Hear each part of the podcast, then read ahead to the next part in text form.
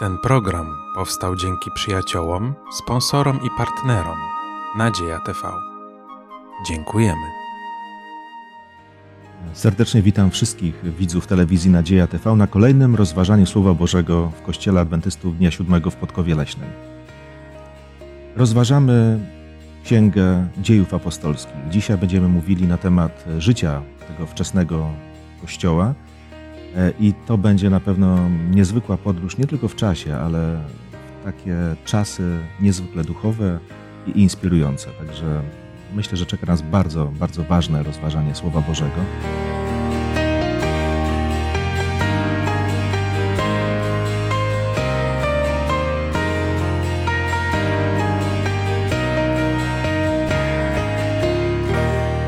Razem ze mną w rozważaniu Bożego Słowa dzisiaj biorą udział Janusz, Waldemar, Zenon, a ja na imię mam Mariusz. Proponuję, żebyśmy na wstępie pomodlili się. I może z Tobą, Zenku. Kochany nasz Ojcze i Boże, dziękujemy za każdy dzień naszego życia. Dziękujemy, że tak cudownie nas stworzyłeś i że przygotowałeś wspaniałą przyszłość, że w nasze serca dajesz nadzieję. Przeszłości częstokroć wieloma sposobami przemawiałeś do ojców naszych, a Ty jesteś ten sam. Dzisiaj również częstokroć wieloma sposobami starasz się przemawiać do każdego człowieka. Niechaj również to dzisiejsze studium będzie głosem Twoim. Prosimy, aby Duch Święty dawał nam dobre myśli i dawał dobre zrozumienie każdemu z uczestników dzisiejszego studium w imieniu Pana Jezusa. Amen. Amen. Po ostatnich rozważaniach y, wiemy już o tym, że coś takiego jak pięćdziesiątnica, zesłanie Ducha Świętego miało miejsce. Ludzie otrzymali niezwykłą moc. Powstał Kościół chrześcijański. I dzisiaj rozmawiamy o tym, w jaki sposób ten Kościół w takiej mocy funkcjonuje. Pewnie inspiracja niezwykła dla wszystkich pokoleń, ale powiedzmy właśnie, jaka to inspiracja? Jak żyje ten wczesny Kościół? Rozmawiajmy o szczegółach. No więc najlepiej chyba odpowiada samo Pismo Święte. W drugim rozdziale, w 42 wersecie pisze tak. I trwali w nauce apostolskiej, we wspólnocie, w łamaniu chleba i w modlitwach. To jest dużo i może mało, trochę jakbyśmy chcieli wiedzieć więcej. Myślę, że tutaj te cztery cechy, które są wymienione, godne są takiej głębokiej refleksji nawet. Bo po pierwsze, to, co mnie uderza, trwali codziennie. A więc to życie chrześcijańskie to nie było życiem takim raz w tygodniu, czy jakoś tam od czasu do czasu, ale to była ich codzienność. To jest, to, to myślę, że to godne uwagi i zastanowienia się, godne naśladowania czy, czy przywrócenia tej codzienności w naszym, w naszym współczesnym, zagonionym świecie. No i te kolejne rzeczy, wspólnota, łamanie chleba, modlitwa, nauka apostolska. Ja tutaj się zastanawiam, tak to już może jakieś szczegóły bardzo mocne, które mnie uderzają, że mm, sprzedawali posiadłości, imienie i schodzili się po domach. To w takim razie w jakich domach się schodzili, jeżeli je posprzedawali? Czytamy bardzo dużo, że spotykali się w świątyni. I myślę, że świątynia, świątynia miała tam pewnie jeszcze takich dużo miejsc okolicznych, które sprzyjały temu, że się tam mogli spotykać. I tam, i tam widzimy, że byli tam dość dobrze przyjmowani, bo lud ich poważał, bo powstała bojaźń. Szacunek, myślę chyba, albo jakieś takie do tego, co się działo wokół, wokół apostołów, wokół tych, tych pierwszych chrześcijan.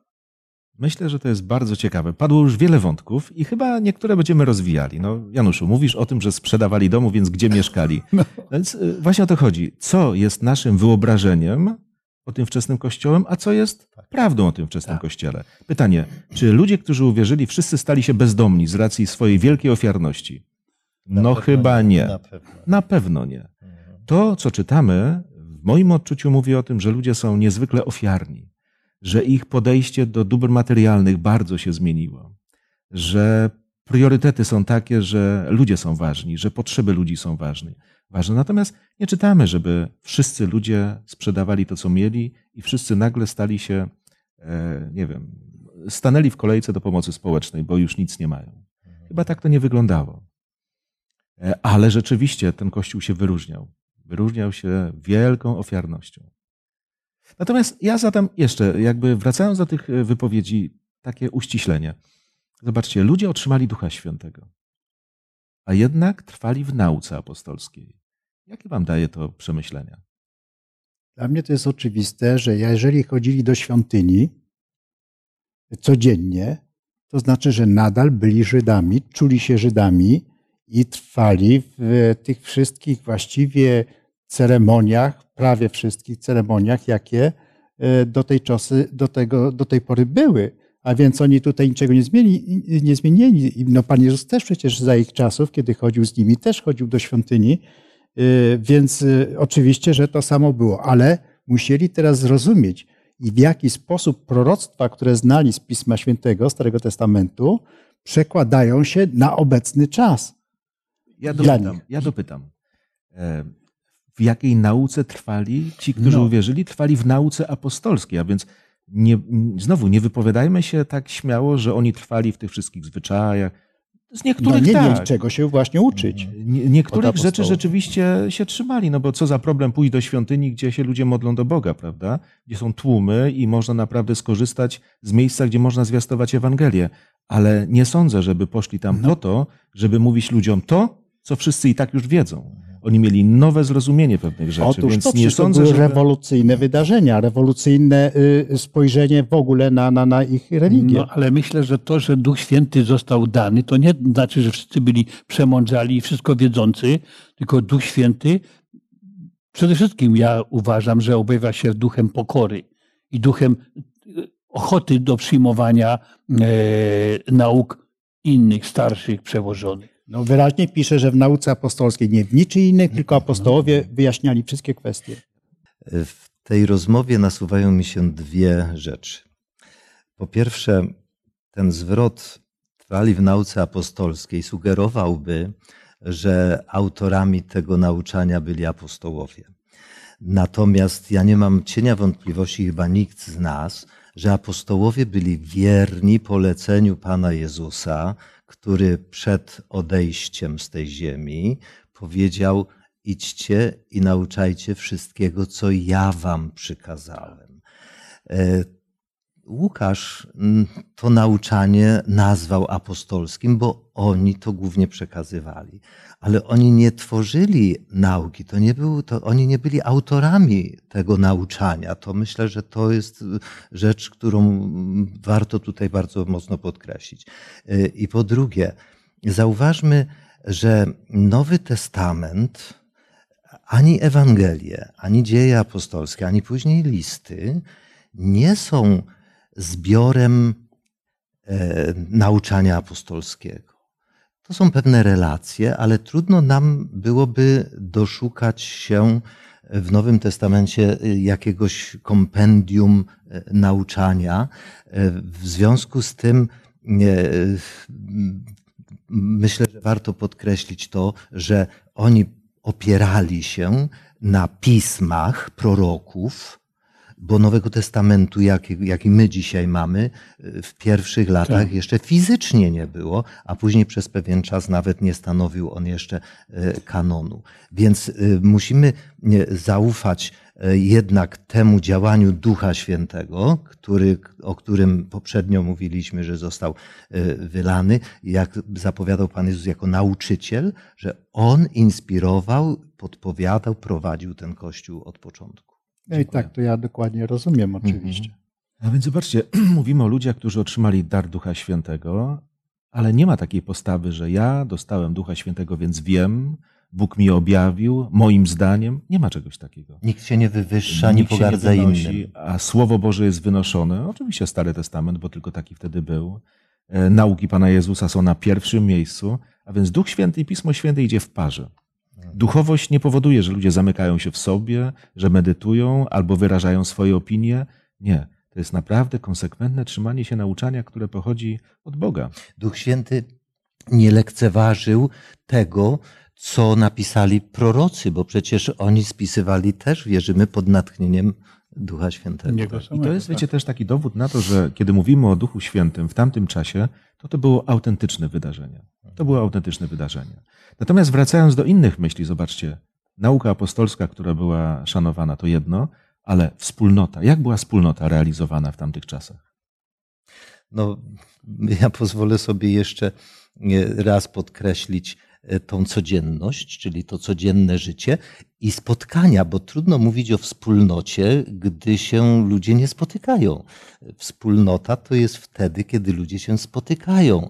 A Poza tym, e, wiecie, no mogą się ludzie spotykać i, i nie czuć wspólnoty być wyobcowani, y, prawda, nie znać się w ogóle. No owszem, spotykają się w pewnym miejscu, ale wspólnota to jest coś, co tych ludzi łączy, co tych ludzi inspiruje, y, co ciągnie ich jeden do drugiego. Rozumiemy, czym jest wspólnota, jak oni ją realizowali, że codziennie, że się spotykali, w jakich okolicznościach, co robili w ogóle.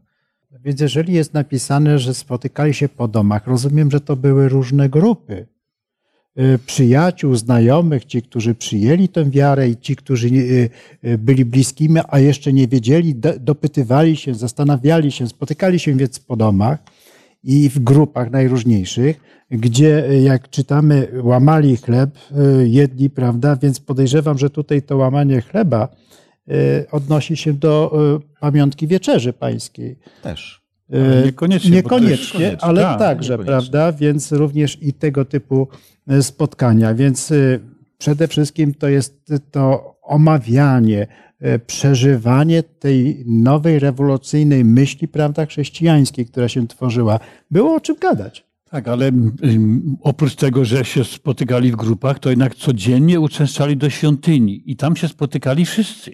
I to nie było tak, że jedna grupa sobie e, robiła to, albo taką tezę rozwijała, druga inną, i, i, ale wszyscy razem jak się spotykali, to na pewno mieli jeden kierunek, jeden cel, jeden sposób realizacji. Dziękuję bardzo.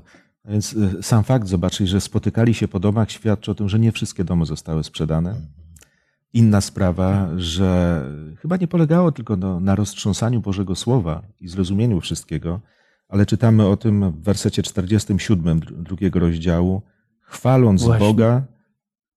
Do tego chciałem No nawiązać. Oni- Chwaląc oni- Boga, czyli śpiewali Bogu na chwałę. Ale w ogóle w różny sposób najlepszy sposób Boga. na chwalenie Boga. W różny sposób chwalili Boga, bo byli tak wdzięczni za to, co się stało jeszcze nie tak dawno. Bóg im przebaczył grzechy.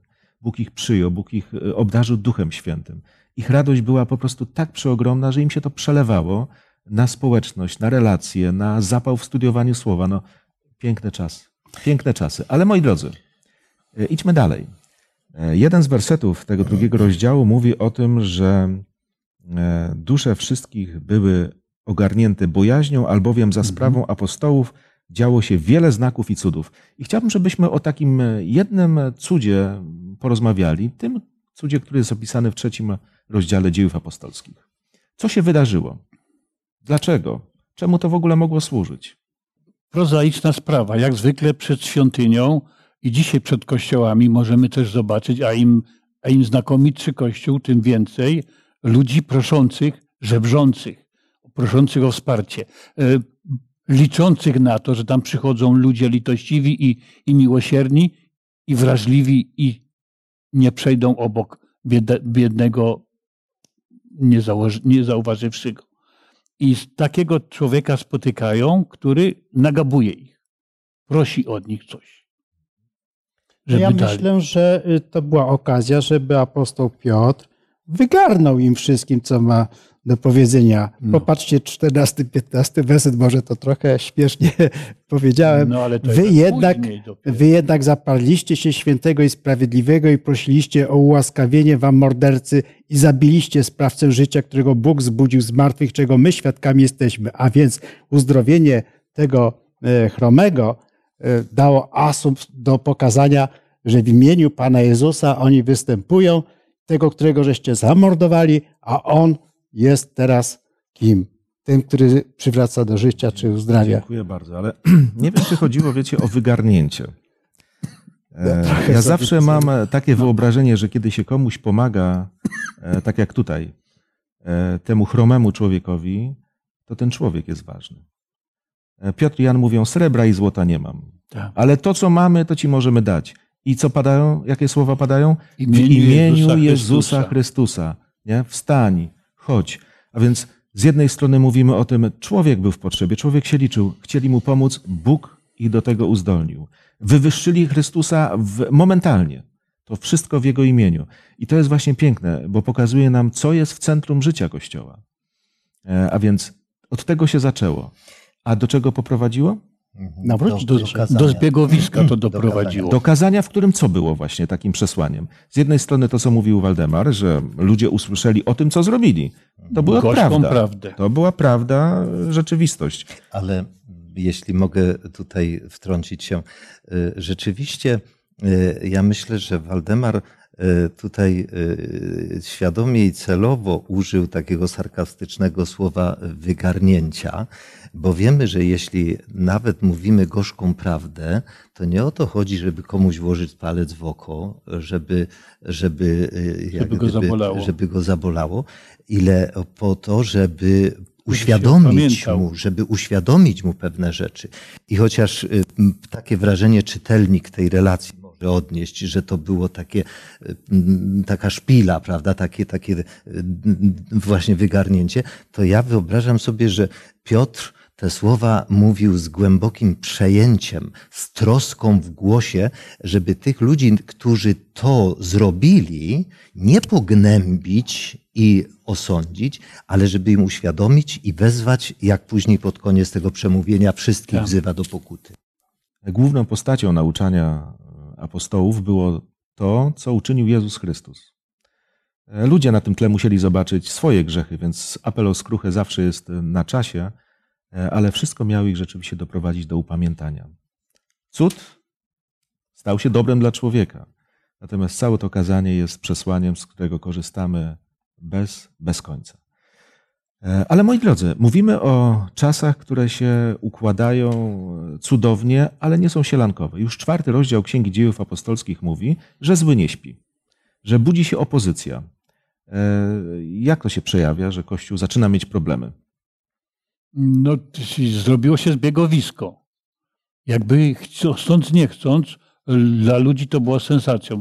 Taki wspaniały cud, przemówienie świątyni dość wyraźne i mocne powodowało to, że się sporo ludzi zbiegło i to zwróciło uwagę czynników oficjalnych, tak to nazwijmy, przełożonych, Straży Świątynnej, Saduceusze, to oni się zaczęli czuć zagrożeni, bo to na ich terenie było, no i zaczynają, przystępują do działania. No więc cud uzdrowienia i zbiegowisko to jest jedno zjawisko. Co jeszcze mogło być powodem tego, że ci ludzie mają duży opór względem chrześcijaństwa? No właściwie to dotychczasowe autorytety Sanhedrynów, w Sanhedrynie to Sanhedryn był tym autorytetem, y, więc on czuje, że autorytet, tracą ten, ten, ten autorytet, że jest ktoś ważniejszy, jest ten zwalczany wcześniej przecież już y, y, Chrystus, którego oni nie uznali, a on teraz okazuje się, że po śmierci jeszcze zdaje się być bardziej wpływowy niż, niż, niż przed śmiercią. Pozwólcie, że przeczytam dwa wersety. Werset czwarty, czwartego rozdziału mówi: Wielu zaś tych, którzy słyszeli tę mowę, uwierzyło, a liczba mężów wzrosła do około pięciu tysięcy. To jest znacząca naprawdę No. grupa. I siedemnasty werset to są takie obawy właśnie tych przywódców, którzy mówią: Lecz aby się to między ludem jeszcze bardziej nie rozeszło, zagroźmy im, aby w tym imieniu więcej do nikogo z ludzi nie mówili. A więc obawa przed utratą wpływów jest realna, bo mówimy o tysiącach ludzi, którzy już myślą inaczej i żyją inaczej. I myślę, że tu nie, godną uwagi jest reakcja apostołów. E, I myślę, że w tym w czwartym rozdziale, w tej reakcji są dwie takie perełki, które znajdują się e, pierwsza w dwunastym wersecie, że nie ma w nikim innym zbawienia, albowiem nie ma żadnego innego imienia pod niebem danego ludziom, przez które moglibyśmy być zbawieni, to trudno przecenić wartość tej informacji, tej nauki zawartej w tym, w tym jednym zdaniu. A druga taka perełka w wersecie, w wersecie 19 i 20, że Piotr i Jan, którym właśnie na mocy autorytetu starali się przywódcy zakazać głoszenia o Jezusie, postawili pytanie, czy słuszna to rzecz w obliczu Boga raczej słuchać was, aniżeli Boga? Sami osądźcie. My bowiem nie możemy nie mówić o tym, co widzieliśmy i słyszeliśmy. A więc z jednej strony ta opozycja, z drugiej strony jakżeż odważna i wspaniała reakcja apostołów. Rzeczywiście, apostołowie nie zawiedli. Ale porozmawiamy o tej opozycji, bo chcemy sobie uzmysłowić skalę zjawiska w ogóle. Popatrzcie na werset piąty i szósty. Kto się w ogóle włącza w to, żeby stawić opór albo zatrzymać w ogóle cały ten nowy ruch, który się zrodził? Co tam jest napisane? No właśnie, zebrali się w Jerozolimie ich przełożeni, starsi i uczeni w piśmie oraz Annasz arcykapłan i Kajfasz, Jan i Aleksander i wszyscy, ich tam było z rodu arcykapłańskiego. No tak, przecież to oni myśleli, że otwierają drogę do nieba, że, to, że tylko przez nich, bez nich to nikt nie pójdzie do, do, do zbawienia najwyższe autorytety tamtych czasów, prawda? Mhm. A więc mówimy o opozycji, która się, e, no, można powiedzieć, e, rozwija bardzo groźnie. Oni wiele mogą. E, a, a gdybyśmy mówili właśnie o tych formach opozycji, no to no, z jednej strony mówimy tak, apostoł Jan i Paweł trafiają do więzienia. Ale jakie inne wersety mogą mówić o tym, jak ta opozycja w ogóle, no, po jakie narzędzia sięga? Co, co nimi kieruje? oprócz tego, co powiedzieliśmy? No, podstawową formą to jest y, zakaz i poczucie strachu, a więc kary y, i, i na bazie autorytetu zakazujemy wam. My tu decydujemy, co wam wolno, a co wam nie wolno. W imieniu Chrystusa nie wolno, prawda? Mhm. No, mocne słowa autorytetów. Mhm. W tym przypadku jeszcze nie użyli siły, ale zagrozili im. Czym im zagrozili? Zagro... Pewnie jakimiś dotkliwymi karami i konsekwencjami. Później posunęli się dalej. No my wiemy, co zrobiono z Jezusem Chrystusem, a więc tak. ich władza naprawdę była taka też i praktyczna. E, zobaczcie, a zaczęło się wszystko, tak jak mówi werset drugi, oburzeni, że nauczają. Oburzyli się, wtrącili do więzienia, zakazali nauczać, no różne formy, wszystko, żeby zatrzymać e, Apostołowie są nieugięci. No, mówiliśmy o tym, że wygłaszają przepiękne nauki. Ta obrona rzeczywiście jest okazją do powiedzenia prawdy. Ale skąd u nich ta odwaga? Ta śmiałość? No chociażby z tych cudów, które się działy. Ja myślę, że tą odwagę dał im Duch Święty, bo obietnica, jaką, z jaką Pan Jezus zostawił apostołów odchodząc, studiowaliśmy o tym w pierwszym rozdziale, warto przypomnieć, przyjmiecie moc Ducha Świętego, gdy zstąpi na was. To była obietnica, a czwarty rozdział, werset ósmy dziejów apostolskich, co M mówi? Mówi, że oni pełni mocy Ducha Świętego z odwagą głosili. Napełnieni Duchem Świętym. Mhm. Wiecie, to są ważne zwroty, bo mówimy o życiu Kościoła chrześcijańskiego. To nie są ludzie śmiali, odważni, bo bezrefleksyjni. To są ludzie pełni Ducha Świętego. Naprawdę ważna rzecz. I mieli to potwierdzane co chwilę, bo nawet i później, gdy skończyli modlitwę, zaczęsło się miejsce, na którym byli zebrani i napełnieni zostali wszyscy Duchem Świętym i głosili z odwagą Słowo Boże. To, to się dzieje co raz, prawda? Duch Święty potwierdza swoją obecność, potwierdza swoją bliskość e, w ten sposób. A więc zły nie śpi. Ale nie udało się zatrzymać. Apostołowie mają większą moc, większą determinację. Bóg ich do tego uzdalnia. E, więc e, zauważamy, że zły atakuje Kościół z innej strony, tak bardziej od wewnątrz. Pojawiają się nowe postaci, Ananiasz, Safira. Z czym wiąże się ta historia i z problemem, jaki ma Kościół?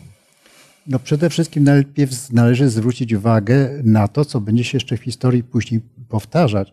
Otóż e, kiedy stwierdzono, kiedy e, społeczność ta jerozolimska zobaczyła, że faktycznie ten, ten Jezus jest rzeczywiście Mesjaszem, że to potwierdzają się cuda, ci apostołowie, ci świadkowie, no to więc wszyscy garną się, zaczynają się garnąć już do tej opozycji i różnie myślą sobie, może warto być z tymi, którzy są tacy mocni, tacy silni się robią, prawda? To jest jakieś nowe wyzwanie, nowa organizacja, ale wszyscy tą chcą przynależeć, więc idą, no więc y, przychodzą i teraz przychodzą różni ludzie z różnymi intencjami. Jedni nawróceni, ale nie wszyscy.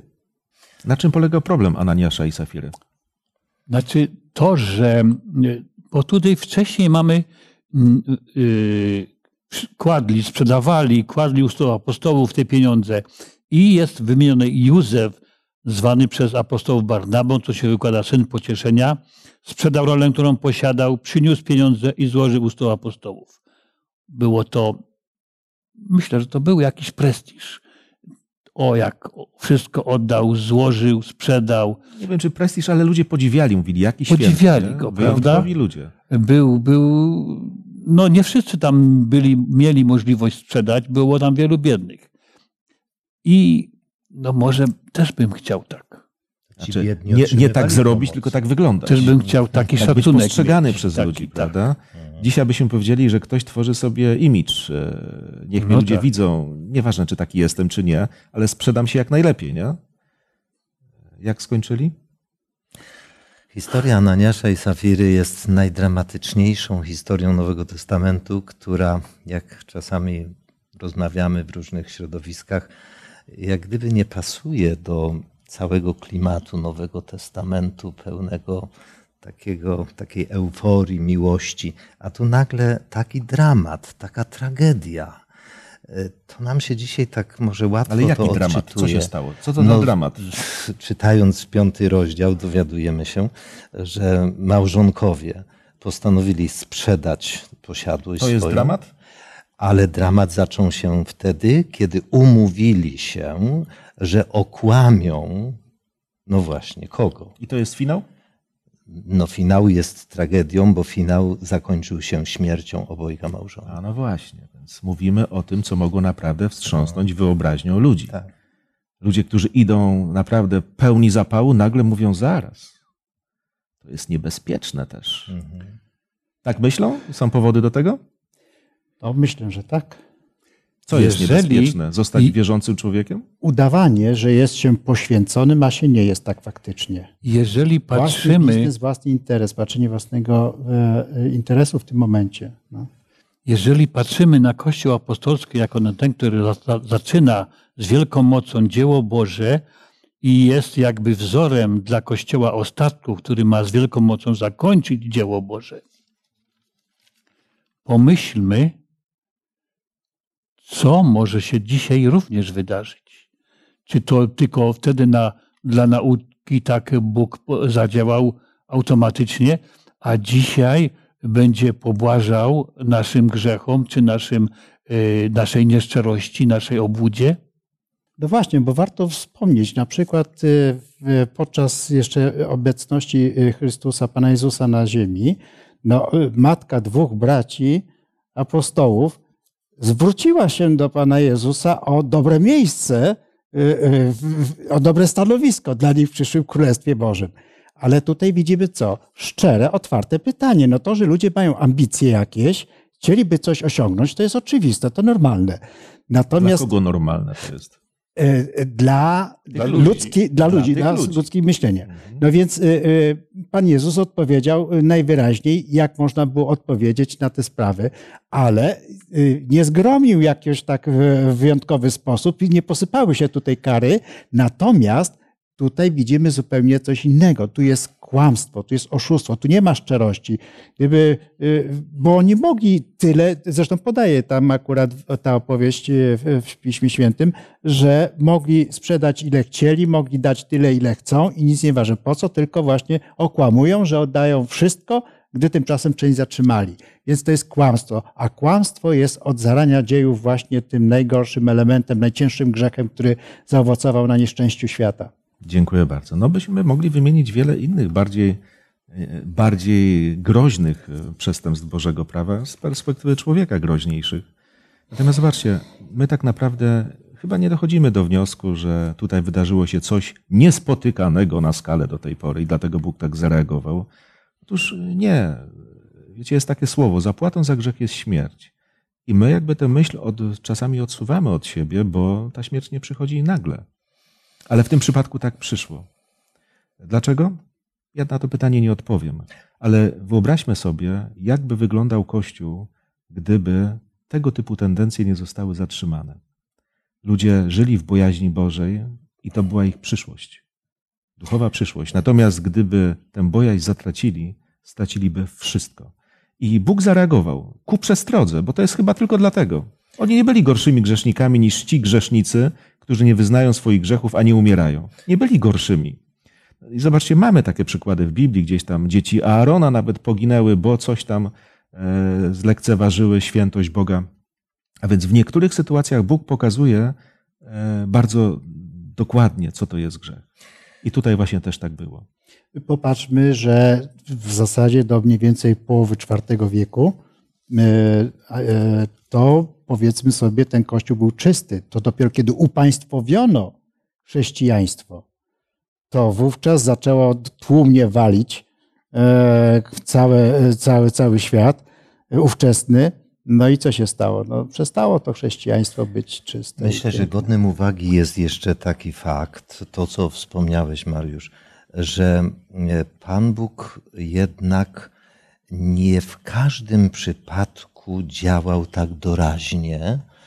I myślę, że rozumiemy, że Ananiasz i Safira nie byli jedynymi e, nieuczciwymi e, w, swoim posta- w swojej postawie, E, na przestrzeni historii późniejszej.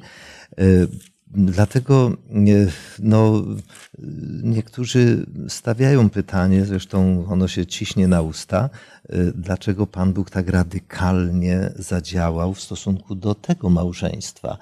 Ale myślę, że odpowiedź zresztą na podstawie też historii Starego Testamentu jest to, że Pan Bóg dawał o sobie znać, że nie da się z siebie naśmiewać. Tak było. Kościół, można powiedzieć, został naprowadzony na dobrą postawę, na dobrą drogę. E, czy wszyscy z tego skorzystali? Myślę, że nie. Wiecie, kiedy czytam tego typu historie, to dla mnie ważne jest to, że trzeba się pozbyć w ogóle stereotypów. Że ten wczesny Kościół to taki idealny, taki odważny, oni wszystko mogli, tylko bojaźń Boża, cuda i znaki i Mhm. Okazuje się, że niektórzy tak żyli, a inni tak nie żyli. Tak jak dzisiaj. Tak jak w każdym innym czasie. Bo wiara w Boga jest e, bardzo indywidualnym podejściem właśnie do tego Boga. Tylko Ale myślę, moi drodzy, wracam. Myślę tylko, że y, można zauważyć i zaryzykować pewne stwierdzenie, że wtedy więcej było tych gorliwych, a mniej tych y, takich letnich, a dzisiaj sytuacja jest chyba odwrotna. No możemy mieć takie wnioski. Natomiast idąc dalej, widzimy, że Kościół jednak żyje, Kościół jest pełen mocy Bożej i konsekwencją tego są ataki, tym razem znowu z zewnątrz i znowu upatrzony Piotr i Jan. Co ich spotyka? Tym razem mocniejsza represja, bo zostali uwięzieni. Na długo? Nie na długo, ale już y, boleśniej. Już pozwolili sobie ich ubicować przynajmniej w konsekwencji, żeby, żeby okazać chyba swoją władzę. No i chyba swoją desperację, zobaczcie. I swoją desperację. Ja chcę zwrócić uwagę na taki pewien zwrot, który jest w 17 wersecie. W wersecie, który mówi: Wtedy wystąpił arcykapłan i całe jego otoczenie, stronnictwo sadeceuszów, napełnieni zazdrością. My niedawno czytaliśmy słowa o apostołach. Oni byli napełnieni Duchem, Duchem Świętym. Ci są napełnieni zazdrością. No, no tam, gdzie jest napełnienie Duchem Świętym, wiemy, co się dzieje. Tam, gdzie jest człowiek napełniony złymi myślami, wiemy też, co może, może się dziać. Mhm. Więc zaskoczeni nie musimy być. Natomiast dla apostołów była to próba. Znowu opozycja, znowu opór. Porozmawiajmy o tym właśnie jak to, jak to ten Kościół rzeczywiście musiał teraz e, no, wytrwać. A było czego zazdrościć. taki rybak, a tak przemawia, no przecież przemówienie apostoła Piotra, to przecież to jest coś niesamowitego. Oni by nie potrafili w żaden sposób. I za nim, za tym głosem idzie mnóstwo ludzi, więc było co zazdrościć. Ale opozycja niezwykle odważna, bo zobaczcie, wtrącili ich do więzienia, Bóg ich z tego więzienia wyprowadza tak. i wszyscy wiedzą, że musiało tak być, ponieważ wszyscy strażnicy to potwierdzają. E, przyprowadzają ich gdzieś ze świątyni, gdzie dalej nauczają. Oni przychodzą spokojnie, znowu mówią o Jezusie Chrystusie w sposób, który nikogo nie obraża, ale jednak obnaża ich postępowanie i grzechy. E. Krótko mówiąc, prześladowanie nie musi być końcem. Czasem jest początkiem zwiastowania o Jezusie Chrystusie, ale dla ludzi, którzy są napełnieni Duchem Świętym.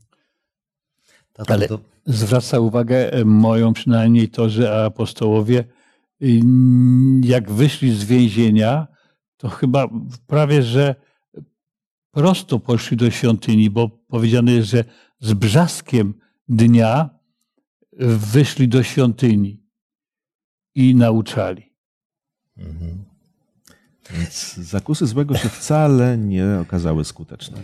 Ale Boża walka z, tymi, z tą opozycją właśnie wymagała tego, żeby oni stanęli przed tą radą.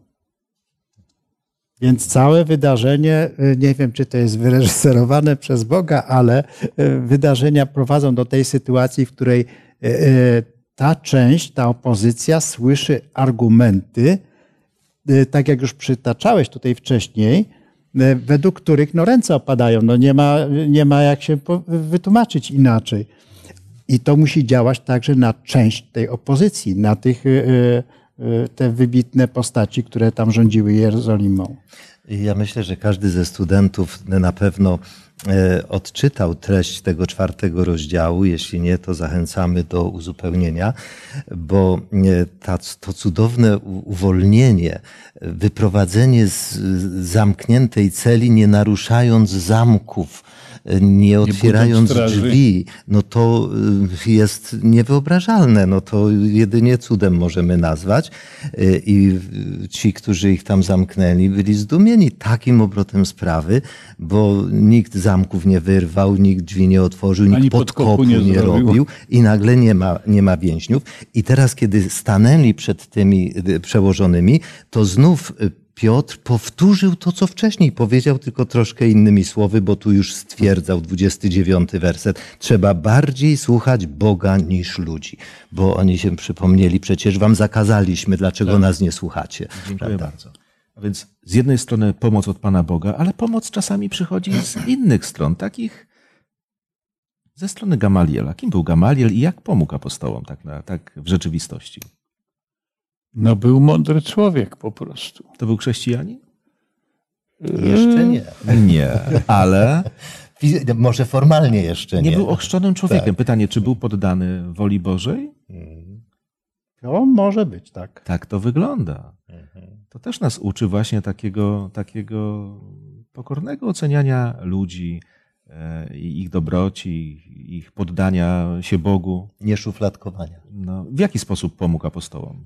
Jakich argumentów użył? No, użył to, że już wielu było tak zwanych fałszywych Chrystusów, którzy robili zamieszania duże, ale potem, kiedy umarli, czy coś tam się stało, to, to rozsypywało się gdzieś to towarzystwo i znikało i po prostu już nie było. Yy, Więc jeżeli na przykład tak samo jest i w tej chwili, no to też przejdzie czasem i to się rozpłynie. Ale jeżeli by to było od Boga, no to co, chcielibyście walczyć z Bogiem? Mocny argument. I to zobaczcie, swój do swojego. Starszy żydowski do starszych żydowskich. E, Bóg posługuje się różnymi ludźmi i rzeczywiście wszystko ostatecznie buduje to, co jest Boże. Nas to uczy, mnie to uczy osobiście tego, że mądrych rad naprawdę można posłuchać od wielu ludzi, e, którzy może nie są moimi przyjaciółmi, mo- może nie zawsze zajmują moje stanowisko, ale można się rozglądać e, w życiu i się uczyć. E, I korzystać z rad. Bo niejedna myśl może rzeczywiście być tą kluczową w moim życiu. Moi drodzy, pora, żebyśmy nasze rozważania też kończyli. E, Dynamiczny czas. Działo się tyle w krótkim czasie. Ja sobie nie wyobrażam tysięcy chrztów w tak krótkim czasie, a chciałbym sobie to nie tylko wyobrażać, ale i oglądać. E, cuda, rzeczy niesamowite, opozycja szalona. No wszystko naprawdę tak nakłębione, że aż trudno sobie wyobrazić, ale takie były początki. I Kościół wzrastał. I Kościół wzrastał, i, i Bóg okazywał się wielki, i ludzie chwalili Boga. To był czas, kiedy y, nawet ci, którzy nie mieli odwagi stać się chrześcijanami, y, widzieli w tym palec Boży i też w jakiś sposób ich to pociągało. Módlmy się o taki Kościół, bo naprawdę to jest y, nie tylko spełnienie marzeń i powtórka z tego, co było, ale to jest przyszłość. Przyszłość, która rzeczywiście może być przełomem e, dla Kościoła także w naszym czasie. Pomódlmy się na zakończenie.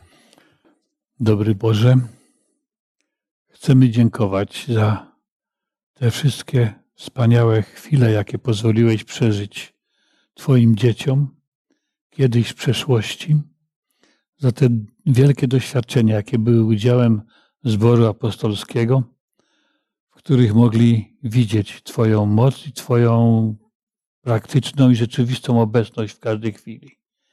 Boże, ale chcemy też dziękować Tobie za to, że obiecałeś podobne wydarzenia albo jeszcze większe przy końcu dziejów tego świata.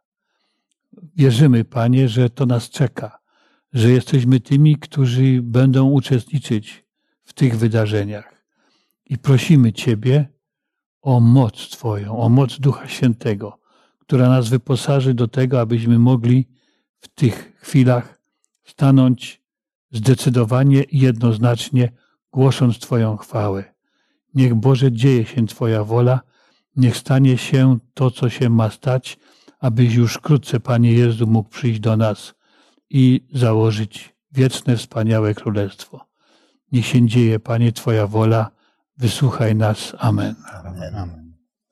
Bardzo dziękuję wszystkim za wspólnie spędzony czas, za rozważanie Bożego Słowa.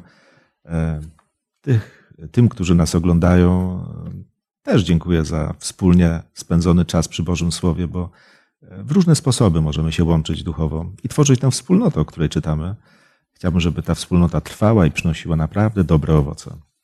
Następne rozważanie to też wyjątkowe zagadnienie, bo będzie mowa znowu o dziejach apostolskich, a będziemy rozmawiali o pierwszych przywódcach, tych, którzy stali na czele i mieli właśnie różnego rodzaju wyzwania przed sobą, niełatwe wybory, ale prowadzeni Duchem Świętym zwyciężali i żyli na chwałę Boga, pomagając ludziom.